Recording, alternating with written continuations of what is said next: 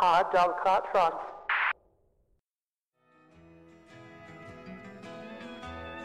The old hometown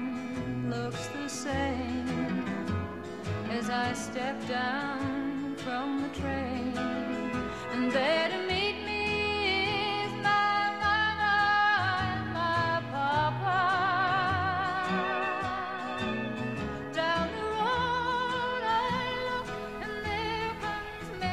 はい、こんばんは。ポッドアルカトラズの芝です。どうも、ご無沙汰しております。えー、かなりですね、ハードな日々を 送っておりまして、えー少しですね、アップする、えーペースが下がってきているとっていう恐ろしいような状況が続いているわけなんですけどね。うんまあ、なんとか気力で乗り切りたいなと思ってます。はい。少しね、こう、間が空いてるわけなんですけど、その間にもね、こう、自分で聞き返したり、えーしてですね、うん、前回ですね、えー A 君の指に噛みついた、えーマムシ姉さんですね。マムシ姉さんの話をしてみたわけなんですけどね、改めて聞くとね、ま怖かったやろうなと、恐ろしかったやろうなと、うん、思ってたわけなんですよ。でね、えー、ふと、その、怖い思いですね。うん。まあ僕芝はですね、えー比較的アクシデントに見舞われるタイプの人間なんで、その恐怖心っていうやつですね。そういうのはね、うん、よく味わってます。でね、そういう人じゃなくてもね、あのー恐怖心って味わう時ってまあ、あるじゃないですか。例えばですね、まあ、事故に遭った時とか、そうですよね。やっぱり恐怖心が出てきますよ。あとは何がありますか？あの、ケツポケに入れてたはずの財布が一瞬なくなったと思った時の 恐怖心。あれ恐怖心ちゃうかな？恐怖心ですよ、あれも。ヒヤッとするやつね。のもあるし。うんあと、あれですね、えー、しょうもないことをして、鬼嫁に首根っこ掴まれて怒られてる時ですね、爆発的に、えー恐怖心がですね、こう、膨らんでくるわけなんですけどね。まあそういうのってね、こう、もっと身近にある、えー恐怖心ですね。そういうのをね、こう皆さんも、えー体感したり、感じたりしてる時があると思うんですよ。で、それは分かりやすく言うと、えー何かと申しますとですね、ホラー映画ですよ。ホラー映画。ね。それがね、多分、すごく身近にある恐怖心ですね。えー味わえる時なんじゃないかなと。でね、やっぱりこの恐怖心っていうのはね、すごくこう、人間の本能ですね。本能と密接な関係がある感情だと思うんですよ。まあそれだけにね、えーなければいいのかとか、味合わない方が幸せなのかって言われると、またそうじゃない気がするんですよね。うん、適度な恐怖心はですね、必要なんじゃないかなと思うわけですよ。というわけで、えー今回はですね、えーいきなりですが、えーホラー映画ですね。ホラー映画について少し話をしてみたいなと思います。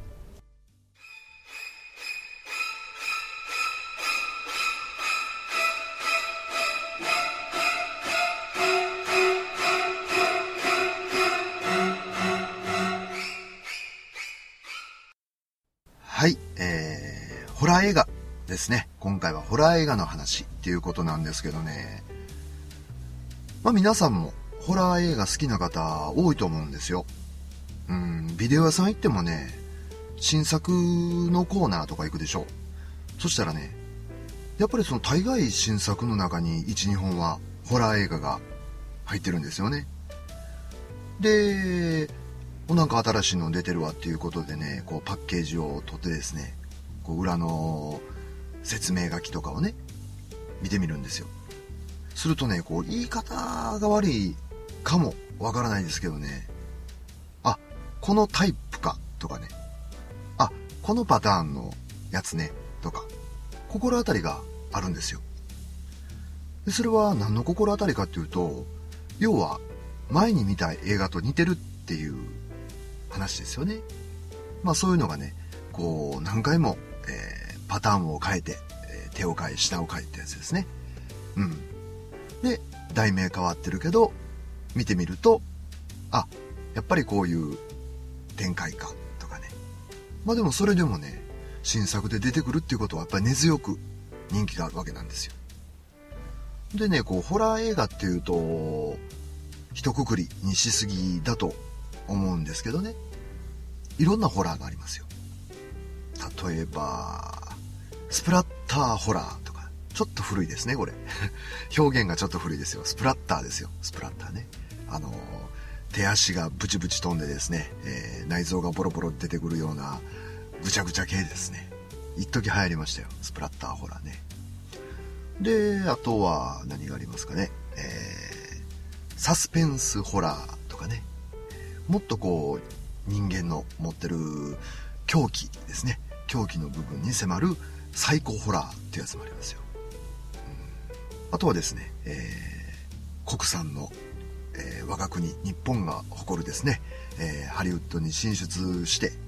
すごくね、一部では根強い、えー、ファン層もいるっていうね、外人さんの中にもファンがいるっていうジャパニーズホラーってやつですよ。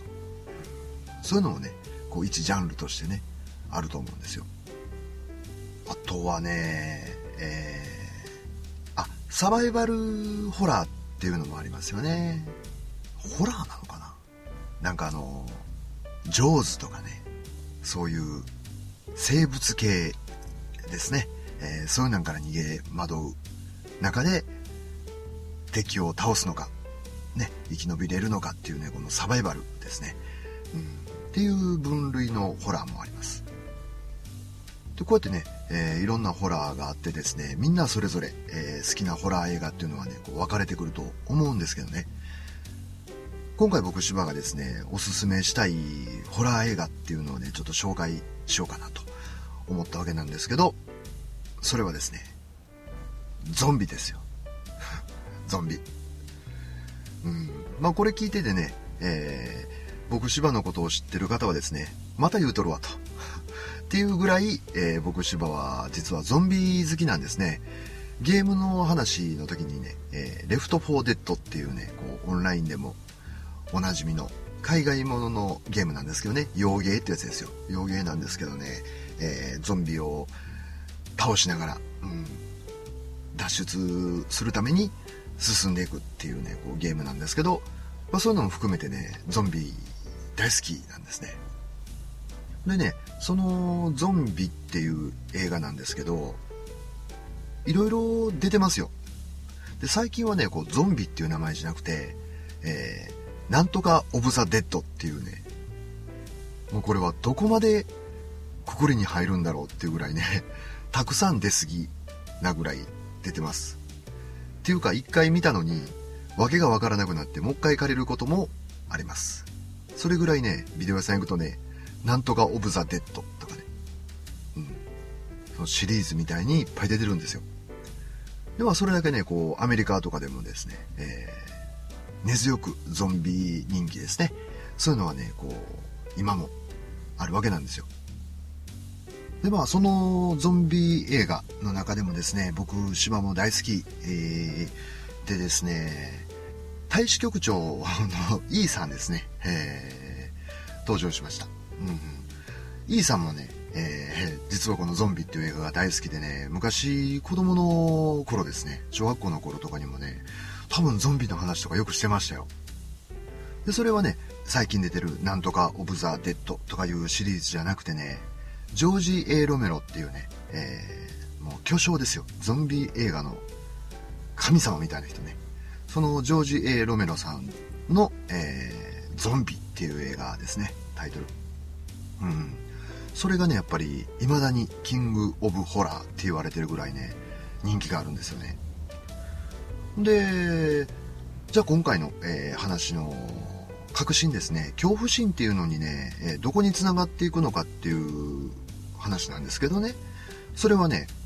まあゾンビイコール怖いじゃないですか。だからそれが恐怖心だろうって言われると、まあそうなんですけど、そのゾンビっていう映画に出てくるね、怖さっていうのはね、なんかそれだけじゃないんですよ。それはね、なんていうんですかね、自分にとって、えー、大事な人ですね。うん、とても大事にしている人。例えば、彼女でもいい、彼氏でもいいですよ。うん、もちろん子供でもいいし、親でもいいんですよ。その人たちが、そういう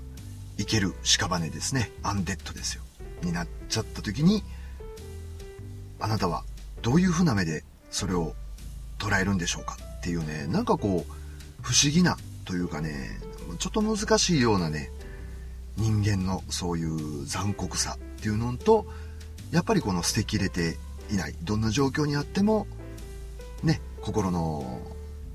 底ですね、そこにある優しさとかですね、えー、家族愛っていうね、うん、もっと大きいかな、家族愛が人間愛ですね。うん、そういう部分にね、こうスポットを当ててる映画のように感じるんですよ。でね、えー、その分だけ、その怖さっていうのがね、すごくリアルな、古い映画なんですけどね、えー、リアルな怖さっていうのがあるんですよ。でね、その後にね、こう、バタリアン、これもまた懐かしい名前ですけどね、バタリアンとかで、多分初めてね、ゾンビが走ったんですよ。まあ、バタリアンをゾンビと言っていいのか、まあ、よくわかんないんですけど、うん、走ったんですよ。全力疾走系ゾンビですよ。めっちゃ速いやつね。んでね、その怖さとはね、怖いですよ、それ。全力疾走した時のゾンビってね、もう弱点1個減ったじゃないですか。うん、子供の時はね、動きが遅いから、こうしてる間にこうするとか言ってね、こう子供心に真剣に作戦を立てたりするわけなんですけどね。うん、まあバタリアンでね、その弱点が克服されてですね、絶対子供は逃げれませんみたいなゾンビになっちゃったわけなんでね、それはそれでね、すごくこう、恐怖したなと、っていう記憶はあるんですけどね、なんかね、もっと違う恐怖なんですね、その僕の今回言ってるゾンビっていうのはね。うん。まあ本当に、えー、自分の家族とかですね、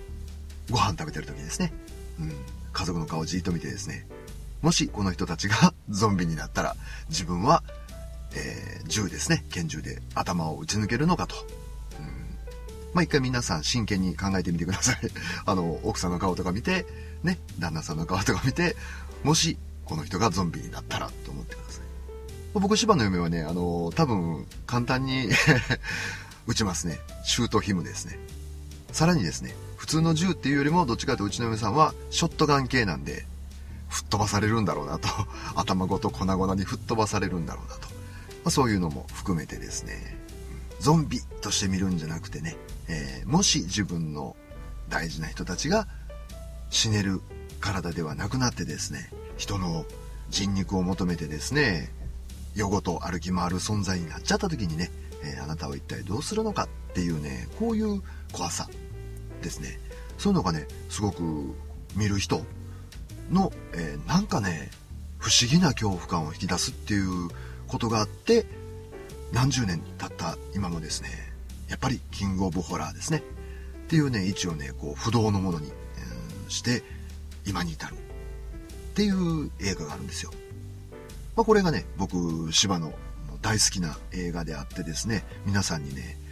またね、機会があれば一度、そういう違った意味の恐怖心ですね。恐怖心を持ってもらうためにですね、おすすめの映画ということでね、えー、まずゾンビを紹介してみました。えー、続きましてはですね、ホラー映画の選び方の話なんですけどね、まあ難しいですよ。人それぞれ、ね、さっき言ったみたいにこう、何を怖いと思うかとかね、好みのホラーっていうのがあるわけじゃないですか。いろんなホラーっていうのがあってね。でね、えー、まあぶっちゃけですね、僕、芝ぐらいの年代ですね、中年男性になるとですね、難しいんですよ。なかなか選びどころがね。ほんでね、えー、さっき言ったですね、スプラッターとかね、あるじゃないですか、その、ぐちゃぐちゃ系ね。とかもね、やっぱりこう見たいのかって言われるとね、まあもう別にお腹いっぱいですって感じなんですよね。で、かといってね、なんかこう、おどろおどろしいのが見たいのかって言われると、またそうでもないんですよね。最近ね、自分でもね、どんなホラーを見たがってるんだろうなと思ってね、こう不思議に感じる時があるぐらいね、こう悩むんですよ。ビデオ屋さん行くとね。で、ずーっとこうパッケージ、さっきみたいにね、DVD のパッケージをずーっとこうひっくり返して見ていくでしょう。するとね、最初は気づかないんですけどね、最後こう3本ぐらいが候補に残るわけですよ。このうちのどれかを借りよう。って思って、その3本のですね、えー、候補に残った3本ね、それのね、こう共通点ですね、それがね、こう何かと申しますとですね、なんか昔にね、定番のホラー映画ですね、こう大学生のメンバーですね、大体男の子3人と、えー、女の子2人ですかね、大体そういう5人組とかがですね、こう、キャンプ場とかに行くと。って言って、えー、次々に殺されていってですね、ジェイソンみたいなやつですよ。うん、で、こう、パニックに陥るっていうね、そういう定番の形が、ね、大昔にあってですね、そういうのを見飽きてね、最近自分はね、一体こう、どんなホラー映画が、えー、見たいのかなと、考えるぐらいね、もう見飽きたよっていうぐらいいろんなホラー映画を見てきたわけなんですけどね、よくよくね、その手のひらに残ってるパッケージですね、DVD 見てみると、大学生の、えー、メンバーですね、男の子3人、女の子2人とかですね、またもや、うん、そういう昔と変わらないパターンをなぜか今選んでるんですよ、よく。少しだけ変わったなと思ったのは、男の子と、えー、女の子の比率がね、昔はその男3人、女2人やったやつがですね、なぜか今僕芝の選んでいる映画はですね、女の子の多い映画ですね、を選んでるんですよ。選んじゃってるんですよ。で、たまにね、あの、こういう僕芝みたいなですね、えー、変態中年をターゲットにしてるのかわかんないんですけど、男の子が一人も出てなくてですね、全員女の子。うん。女の子ばっかりで、えー、卒業記念にどこどこに来てみたら、えー、こんな殺人鬼に襲われる羽目になりました、みたいな。そんなんもあるんですよ。そういうのがあったら、ダントツそいつですよ。最終選考まで残って、うん、我が家に借りて帰られるのはですね、うんまあ、あと難しいのはですね、えー、それを握りしめてる僕にですね、えー、嫁がですね、結局どれにしたんって言われてね、まあ僕芝は、いや、これにしようと思ってんねんけど、ってこう見せるわけじゃないですか。そしたら、美人女子大生が、キャンプに行った先で、恐怖の一夜を過ごすことになる、みたいなことが書いてあるわけでしょう。えー、嫁さんはですね、ちょっとだけね、こう、こめかみに血管が浮いたような顔になってですね、これは怖い映画なわけ？って言うんですよね。でも僕芝はですね、それ怖いよつって。そんな女の子ばっかりでさ、卒業旅行にキャンプとか行ってやで。で、行った先で一人一人女の子殺されんねんで。で、その時に頼りになる昔の映画みたいにさ、男3人女2人とかって男の手の方が多いからさ、ちょっとぐらい安心かもしれんけど、この映画見てみてこれ全員女の子やで。どうやってこの殺人鬼と戦えばいいっていうわけ？っていうわけのわからん切り返しですね。うん。って言うてるパッケージとかには、その、女子大生のシャワーシーンとかのこう、なんか、紹介みたいなの載ってるんですよね。それ見ながらですね、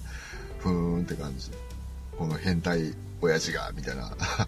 暴言を吐かれてですね、まあ借りたきゃ勝手に借りろ、みたいなこと言われてですね。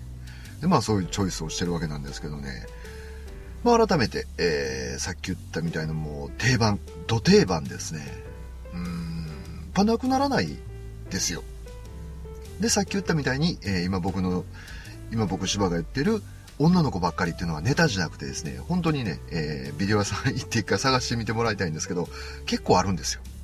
まあ、そういう僕芝みたいなですね、ちょっとこう、寂しげな、えー、中年層向けのですね、えー、ホラーですよ。エロチックホラーですよ。うん、そういうのもね、こう、本当に置いてあるんですよ、たくさんね。まあ、そういうですね、えー、昔と変わらずですね、ホラーには、やっぱりこう、エロが、つきもんなんだよと。っていう話ですよ。で、これ、思い返してみるとですね、僕、前にね、フランス映画の良さっていう話をしてね、その時にもね、良さの中に、フランス映画のね、良さの中にエロがあると。って言ったわけですよ。断言したわけですよ。豪語したわけですよ。うん、で、今回、えー、ホラー映画、ホラー映画にはエロがあると。もうなんかあれですね、最後になったら、お前が単なるエロだろうっていうオチで終わっちゃいそうなんですけどね。で本当にね、やっぱりこう、エロと恐怖心っていうのは 密接な関係にあるんじゃないかなと、うん、思ったわけなんですよ。はい。まあ、こんな感じでですね、久々に収録をしてみるとですね、グダグダで、えー、申し訳ないなと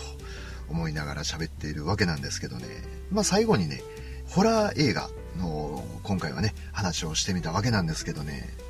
あの、面白い言葉でですね、事実は小説よりきなりっていうね、言葉があるんですよ。唐突に言いましたけど。まあ、要はですね、えー、僕たちのリアルに送ってる生活とかってあるじゃないですか。人生とかってね。それはね、まるでこう、本に載ってるような、ね、えー、物語よりも、もっと奇妙なとかね、おかしなとかね、不思議なことがあるんだよと。っていう意味で、えー、事実は小説よりきなりっていう言葉が、まあ、あるわけなんですよ。っていうのを含めてですね、えー、現実の怖さですね。現実にある怖さっていうのがですね、まやっぱり一番怖いんじゃないかっていうことでですね、最後に紹介したいなと思うんですけどね。まあ、これたわいもない話ですよ。僕、芝がですね、まだ一人者ですね、えー、独身の時にね、近くにビデオ屋さんがあったんですよ。まあ近くと言っても、えー、歩いて10分ぐらいのとこですかね。とこにね、無人のビデオ屋さんがあったわけなんですよ。で、無人だからまあ24時間やってたわけなんですけどね。そういうところってね、えー、3分の2ですね。3分の2はね、エロビデオなんですよ。でも、一応、体裁を保つために、わずかながら普通のノーマルのビデオを置いてると。でそこにはちゃんと新作も 置いてますよと。2本ぐらいね。で、ツタヤとか行ったら20本とかあるやつも、そこ行ったら2本ぐらいしかないんですよ。でもね、そこに来るお客さんっていうのはね、ほとんどね、エロビデオ目当てで借りに来るわけじゃないですか。するとね、そういう新作が残ってるんですよ。逆にね、そういうツタヤとか行っちゃうと、みんな新作目当てで来るから、全部借りられてるんですよ。でそういうのもあってですね、僕、芝はですね、結構そこの無人のビデオ屋さんを愛用していたわけなんですよ。で、その時にね、えー、もしかするとあの新作が残ってるかもしれないということで言ったらね、あったんですね。ラッキーと思って。で、借りて。で、テクテク歩いて帰ったんですけど、時間がね、夜中の2時半とか3時前やったと思いますね。で、その新作の映画っていうのは、えー、ホラー映画やったわけですよ。ちょうどまあいいやと思って。こんな時間帯やから、一人でこのホラー映画を見ようと。これは怖いんじゃないかと思いながら、ドキドキしながらですね、こう家路を足早に歩いて行ってたわけなんですよ。ほんならね、前からね、えー、当時30前後ぐらいのね、カップルが歩いてきたんですよ。うん。夜中2時半とかですよ。でね、点滅信号のね、ちっちゃい交差点で遭遇したんですよ。そのカップルとね。ほんならね、そのカップルのうちのですね、女性の方がね、いきなりですね、僕、芝の方を指をさしてですね、ギャーって叫んだんですよ。すごい声ですよ。で、すごい僕びっくりして、普通にびっくりしました。もうその恐怖心ってすごいですよ。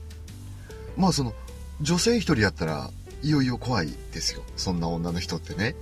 でも、隣にね、まあ彼しか旦那さんか知んないですけどね、横に連れさんがいるわけですから。どうしてもそっち見ちゃいますよね。え、何なんですかこの人っていう目で。ほんなら、その男の人はね、今までこんなの見たことないっていう雰囲気なんですよ。焦ってるんですよ、本人も。どうしてどうしてつって。ほんならね、その女の人がね、僕の方に指さしながらね、女の人がついてきてる、女の人がついてきてるってってね、すごい大きな声で叫んだんですよ。で、そんなこと言われたら僕、後ろ見るじゃないですか。怖くて。ほんで、反射的に後ろ振り返ったんですよ。ほんならね、誰もいないんですよ。それはもちろん誰もいないですよ、そんなの。ほんで、もう一回、カップルの方を見たんですね。そしたら、もうその女性がですね、へたり込んでですよ。腰が抜けたみたいに。泣いてるんですよ。ほんで、その男の人がね、横からこう脇を抱えるようにしてですね、とにかく立てって言ってるんですよ。とにかく立てってって言うんですけど、もうダメなんですよ、女の人が泣いて。怖いんでしょうね。怖がってね。ほんで、あっちへ行きたくない、あっちへ行きたくないって言ってね、僕の方を指さしてるんですよ。もう僕芝もですね、心臓バクバクですよ。多分男の人もね、心臓バクバクの顔してました。で、その男性の方がね、僕の方に向いてですね、ちょっと離れてたんでね、距離は。謝らないといけないって思ったんでしょうね、その男の人は。うんで、その女の人をこう、抱えよう抱えようとしながらですね、僕の方にね、向かってね、あ、すいませんって、あの、気にしないでくださいって言い張ったんですよ。で、まあ、気にするっちゅうねんって話でしょ そんなこんな夜中の2時半や3時前に、見知らぬ女の人に、女の人がついてきてるとかって指さされてね、いや気にしないでくださいとか言われてもね、無理じゃないですか。それあんた気にしますよって話ですよ。うん。っていうか何が怖いかって今あんたの抱えようとしてる女の人が一番怖いよと思ってね。ほんでね、僕は本当はまっすぐだったんですよ。言ったらそのカップルとすれ違う形だったんですけどね、もう怖くなってね、右に曲がって、その交差点を右に曲がってね、迂回してですよ、遠回りしてね、帰ったんですよ。すっごい怖かったですよ。でね、5分ぐらい歩いた時にね、ふと思ったんですよ。そのあまりの出来事、ね、その突発的な出来事に、さっきまでもう心臓と筋ドッキになってたわけでしょ。怖っと思ってね、何やねんあの女と思ってたわけですよ、若い日の僕はね。で、迂回までしてですね、遠回りしてしんどいわけですよ。テクテク歩くのが、20分ぐらいに増えたわけですからね。で、せっかく帰ってからこれ見ようと思ってたのに、と思って、よくよく考えてみると、えー、最近で言うなんですか、本当にあった呪いのビデオみたいなね、そういう系統の、えー、このビデオには、そういう曰く付きの映像がありますと。でね、それがね、えー、今回最初の方から言ってるパッケージですね。え、当時はね、DVD じゃなかったんですよ。ビデオテープね。で、ビデオテープのパッケージをまあ、見て、えー、借りたいなって思ったのが始まりやったわけなんですけどね。そのね、紹介文の中にですね、このビデオを見ると、女の幽霊ですね。この女の霊に取り憑かれると。んで、実際にその女の人の幽霊がですね、こう写っている写真とかもこう、パッケージの裏に載ってるわけなんですよ。うん。で、それをね、こう、迂回して歩きながら、ふと思い出してね、もう一回頭の中にですね、さっきの、えー、泣いてた女性が言ったね、女の人がついてきてるっていう言葉がね、すごく蘇ってきてね、怖って思ったんですけど、まあそんなテープ掘っていくわけにもいかないんでね、ちょっと恐る恐る。えー、丁重に家に持って帰ってね、えー、その夜中に、最初はね、その夜中に一人でこれを見て、存分に怖い思いを楽しもうと思ってたんですけど、マジで怖くなってきて、えー、次の日の昼間ですね、昼間に、えー、明るい時にですね、見る羽目になったんですよ。で、まあそういう感じでですね、あの、ホラービデオをですね、今回話をまあしてるわけなんですけどね、やっぱりね、どんな怖い映画ですね、うん、とか、どんな怖い小説とかね、お化け屋敷でもいいですよ。うん、やっぱり皆さんよく耳にする人間が一番怖いよと。うん、現実の世の中が一番怖いよっていうふうにね、えー、僕、芝は思ったわけなんですよ。とまあ、こんな感じでですね、久々の収録ですよ。うん。ホラー映画の話をね、こうしてみたわけなんですけどね、どうですかね？あの、秋がね、こう近づいてるとはいえですね、やっぱりこう暑い夜ですね、蒸し暑い夜とかもね、やっぱりまだ何日かあるしね、ちょっと遅めのね、えー、納涼恐怖映画祭りとかをね、こう、ご家庭でやってみたらね、またちょっとね、こう、涼しくなったりですね、うん、するんじゃないかな、と思ったりね、えー、最初に言ったみたいにね、こう、恐怖心ってね、すごく大事なんでね、やっぱそういうのがあるからこそ、逆にね、楽しい時の感情とかね、えー、喜びの感情とか、うん、そういうのもね、こう、ひときわ大きく感じれるっていうのは、やっぱりこう、恐怖をちゃんと持ってる人間の方がね、そういうのがすごくこう出てくるんじゃないかなと、感情豊かなんじゃないかなと思ったりするわけなんですよ。というわけで、今回はですね、えー、僕芝のおすすめの映画、ゾンビですね。それとね、えー、ホラー映画には欠かせない要素としてですね、エロ。エロですよ。これ大事。すごく大事。ね。うん、エロっていうのも、もしかすると、どっかで恐怖と繋がっているのかもしれませんよねっていう真面目な話ですよ、これ。あと、最後にですね、えー、話をした現実の恐怖ですね。えー、映画とか本とか、例えばお化け屋敷とか、うん、っていういろんな怖いものよりですね、例えばこれを聞いている皆さんの人生、えー、とかね、こう生活の中で起きる奇妙なことの方がね、もしかしたら怖いんじゃないかなと。っていう話をね、こうしてみたわけですよ。はい。えー、今回は僕、芝おすすめのホラー映画の話と、たまにあの、奥さんの寝言ですね、聞いてしまったとき、それが何よりのホラーですよね。っていう話をしてみました。はい。それでは今日はこの辺で、ポットアルカトラズ、心の囚人、芝でした。